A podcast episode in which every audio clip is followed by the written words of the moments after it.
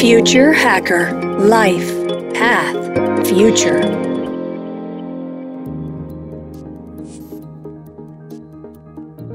Olá pessoal, bem-vindo ao Future Hacker. Meu nome é André Chaves e temos aqui uma pauta muito especial, que é sobre cannabis. E para falar, temos aqui a super especialista Francis Maire. Ela é formada em Direito, mas não exerceu né, o Direito, e Relações Internacionais. Ela é presidente da empresa Hamper Natural e também né, foi fundadora da Fundação Mães da Cannabis e, e agora o recém-criado Instituto Olivia. Ela foi presidente do Rotary Club Internacional do Brasil, coordenadora de diversos projetos humanitários e sócias da CBDEL e da EUESCO Internacional. Bem-vinda, Francis, ao Future Hacker.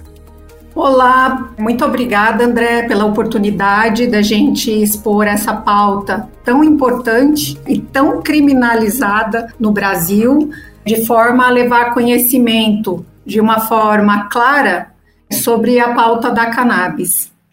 Muito legal, Francisco. Um prazer tê-la aqui. Vamos lá, eu queria que você contasse um pouco da sua trajetória, um grande resumão aí dessas suas passagens, e quais foram as, as grandes motivações que a levaram né, para trabalhar nesse mercado, né, conforme você falou, mercado polêmico, etc., que é o mercado da cannabis. É, a história ela é longa, né? Então eu vou ter que fazer um resumão mesmo.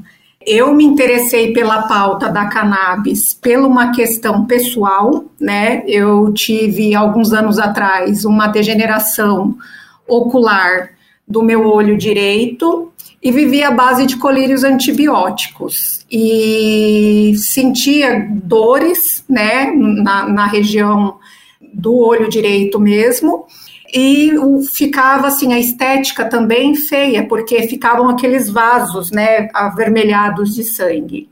E aí um belo dia eu conheci uma pessoa que acabou me apresentando a medicina canábica, que até então eu não tinha conhecimento, e comecei a iniciar um tratamento, né, com óleo caseiro, né, porque essa pessoa que produzia de forma caseira. E em poucos meses, André, eu comecei a sentir uma grande diferença, né, então eu não sentia mais as dores, as inflamações começaram a diminuir, até que depois de um ano de tratamento eu descobri que a minha degeneração tinha regredido. E aí eu fiquei encantada pela pauta, né? E comecei e, e decidi aprender o que era cannabis medicinal de verdade. E busquei locais que eu pudesse entender mais sobre a questão da medicina. Tive a oportunidade de viajar por alguns países onde a pauta já estava um pouquinho mais avançada, para ir entender sobre cultivo, extração, e comecei a me tornar especialista nesse tema. E como eu sempre, é, dentro de tudo que eu fiz, eu sempre tive uma preocupação muito grande com a questão social, em ajudar mesmo pessoas em estado de vulnerabilidade, e eu já fazia trabalhos voltado ao núcleo feminino de baixa renda, eu decidi unir a questão da cannabis medicinal é, em ajudar pessoas que tivessem uma necessidade grande e não tinham condições de arcar com a medicina. E aí, na época, eu montei um movimento que, quando eu falei para os sócios que eu tinha na época que eu ia criar o um movimento Mães da Cannabis, causou assim um impacto muito grande, porque na época a gente tinha clientes muito conservadores e eles achavam que ia pegar mal, né? De repente, eu, como sócia, criar um movimento chamado Mães da Cannabis. E aí, como eu acreditava muito nessa pauta e o meu intuito sempre foi poder ajudar o próximo, eu enfrentei muito preconceito e segui adiante com esse projeto. E aí, passado alguns anos, né, é, mais algum tempo, não alguns anos, algumas empresas começaram a visualizar o mercado brasileiro e queriam se posicionar no Brasil pela quantidade de número de população e de doenças, né? E aí, na, aí quando essas empresas começaram a visualizar o mercado brasileiro, no Brasil não tinha escritório, né, a não ser o nosso na época que entendia da pauta. E aí, por intermédio de alguns conhecidos que viviam nos Estados Unidos, indicaram nosso escritório e a gente começou a fazer um trabalho de consultoria para posicionar algumas empresas aqui no Brasil. E aí uma que foi, né, que, que é a maior operação no Brasil, nós que posicionamos na época. Só que para defender toda essa pauta, o que que nós fizemos? Na época nós montamos um projeto e fomos para Brasília, né? Que era até a história que eu que eu estava começando a contar naquela hora, André.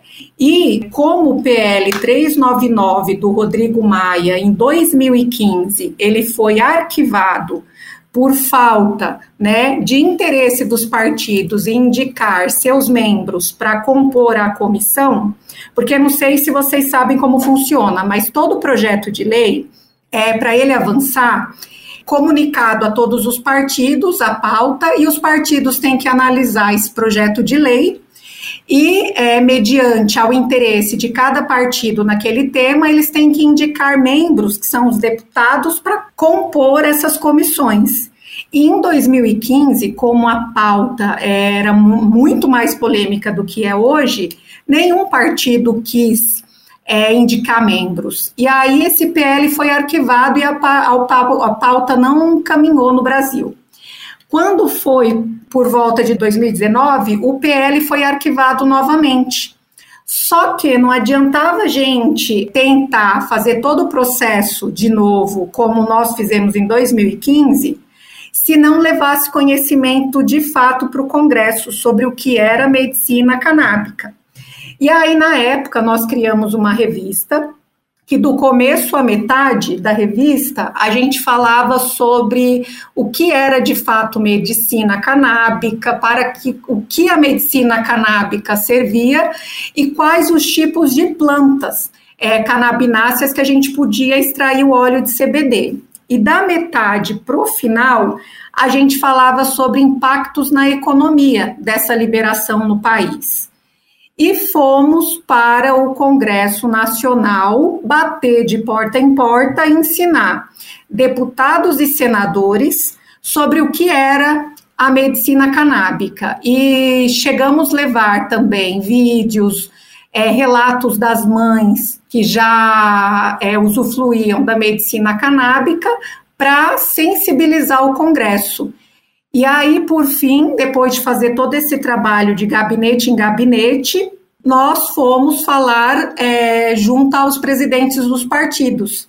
E aí a pauta seguiu adiante, porque é, os presidentes dos partidos solicitaram aos seus membros que participassem desse PL que deu origem à consulta pública, e aí a pauta, com maior conhecimento de todos, ela evoluiu. E aí deu origem a autorização para que as empresas pudessem registrar os seus medicamentos aqui no Brasil. E aí, com isso, é, o maior número de pacientes começaram a ter acesso à medicina. E aí, como eu já vinha desse de um longo percurso mesmo, né, estudando muito sobre cannabis e trabalhando nesse mercado, eu tive a oportunidade também de ajudar na formulação da legislação do Paraguai, fiz alguns trabalhos também em Portugal e Estados Unidos e ajudei a estruturar um projeto grande na Jamaica e que foi um, uma experiência muito, muito interessante, até porque também o país tem uma série de questões que não beneficia a população local, então a população local passa também por uma grande pobreza e aí, o que que a partir do, do projeto da Jamaica a gente entendeu? Que a gente poderia agregar dentro desses projetos, junto a grandes empresas, é a parte social também, para favorecer essas regiões onde as empresas fossem instaladas para ajudar a população de baixa renda. Há um ano e meio atrás, eu decidi me posicionar de forma diferente no mercado e a gente acabou negociando uma empresa, parte de uma empresa de uma operação americana, e agora a gente está trazendo essa operação, a gente está fazendo uma expansão, na verdade, a gente vai expandi-la em 17 países, iniciando pelo Brasil. Primeiro aí mostra, né, exatamente, é um mercado que você está desbravando, né, esse mercado, Agora sim, eu vou, entrar um pouco especificamente aqui no, no, no dos benefícios né, da cannabis. Né? Quer dizer, a gente fala que tem assim as prioridades atualmente, né, principalmente são as doenças né, pós-traumáticas, ansiedade, dor crônica, epilepsia, tratamento de câncer, etc. Alguma outra doença você acredita que o CBD pode ajudar nesse tratamento? Sim, hoje, né, nos Estados Unidos e Europa, André, já existem muitos estudos científicos já publicados da eficiência do uso de CBD em muitas patologias. Então, por exemplo, fibromialgia já tem estudo avançado e publicado é, na eficiência, depressão, Parkinson, Alzheimer, nós temos histórias é, incríveis, porque com mães da cannabis, a gente acaba acompanhando muitos pacientes, até porque nós temos protocolos de pesquisas em parceria com grupos de médicos. Por exemplo, na questão do, do Alzheimer, nós conseguimos vivenciar verdadeiros milagres porque você vê uma senhora de 80 anos que já não lembrava mais da sua filha, uma senhora que a vida inteira pintou quadros e adorava cozinhar, de repente ela se vê sentada em um sofá com uma bonequinha o dia inteiro, e isso a gente tem diversos vídeos, né? Olhando para aquela boneca porque ela não tinha mais memória. E de repente ela começa a fazer uso do canabidiol, passa o primeiro, o segundo mês de tratamento, ela começa a voltar à vida. Então, ela começa a lembrar da filha, ela começa a lembrar das coisas que ela gostava de fazer, e quando passa seis meses de tratamento, você vê aquela senhora voltando a pintar quadros e a cozinhar. Então, isso a gente não vê de um paciente só, a gente tem vivenciado de muitos e muitos e muitos pacientes. Hoje, se você me perguntar para quais patologias o CBD é eficaz, hoje qualquer médico de muitas especialidades, dentro de várias patologias, o CBD ele já pode ser prescrito. Inclusive em doenças é, de dermatite, né? Por exemplo, dermatite de contato. Hoje nós temos muitos pacientes que fazem uso do CBD para tratamento de dermatites entre muitas outras patologias, né? Câncer, é, principalmente quem faz tratamento com quimioterapia. O uso de CBD, ele também ajuda a diminuir esses sintomas. De fato, é uma medicina incrível e que eu gosto muito de ressaltar e hoje no Brasil falta muito conhecimento mesmo, André. Por exemplo, eu vou fazer uma pergunta para você. Você sabia que você possui sistema endocannabinoide? Não, tenho a mínima ideia. Eu vou te explicar. Porque alguns anos atrás, um cientista de Israel, ele ficou intrigado com o fato do canabidiol trazer resultados tão positivos ao corpo humano. E ele foi estudar o corpo humano para entender por que disso tudo. E ele, depois de um longo estudo, ele descobriu que, além de sistema respiratório, sistema reprodutor, digestivo, o ser humano possuía um sistema chamado endocannabinoide. E esse sistema endocannabinoide, ele é responsável pelo quê? Pela produção de canabinoides no nosso organismo. Tanto que, através desse estudo, foi uma da, das argumentações que nós usamos para defender a pauta no Brasil, porque como que alguém vai proibir o ser humano de usar uma substância que o próprio organismo produz? E aí, esse cientista, ainda não contente completamente com a descoberta dele, ele foi entender como que o nosso corpo absorvia essa produção de canabinoides e descobriu que o nosso corpo inteiro possui receptores do sistema endocannabinoide. E hoje, por exemplo, em estudos que se seguiram após essa descoberta, descobriram que a cannabis ela ajuda na regeneração de células e no equilíbrio do nosso corpo. Então, hoje, né, por uma questão é, de falta de busca de conhecimento das pessoas e de todos estarem muito habituados a ouvirem algo, não buscarem conhecimento daquilo que foi ouvido e saírem replicando, é o que tem muitas pautas, né, como a da cannabis, que faz diferença na vida de muitas pessoas, que atrasam a evoluir. E muitos médicos também ainda não sabem que existe sistema endocannabinoide. É uma pauta que ela precisa, de fato, ser mais difundida para que essas informações básicas, como a descoberta do sistema endocannabinoide, seja levado a todos. Perfeito. Deixa eu fazer uma pergunta, Francis, aqui com relação aos efeitos colaterais, né? Os efeitos colaterais, não do, do CBD, mas assim, sei lá, da, da, da, maconha, eles falam que é perda de memória, desencadeamento de comportamento violento, dependência, doenças pulmonares, etc. Existe alguma diferença entre o efeito colateral entre a maconha mesmo e o CBD? Quer dizer, é a dose? Existe alguma, alguma diferença entre eles? Eu adorei essa pergunta que você fez, André. Quando você vivencia o cultivo da cannabis para fins medicinais, ele é feito de forma extremamente orgânica. A cannabis tem algumas espécies de canabináceas. Então a gente tem a cannabis sativa, a ruderalis e a índica. E do outro lado, a gente tem uma canabinácea que muita gente não fala, que é o cânhamo, que também você extrai o óleo de CBD. O cânhamo, ele não tem teor de THC. A cannabis sativa, ela tem um teor pequeno de THC com uma concentração maior de CBD.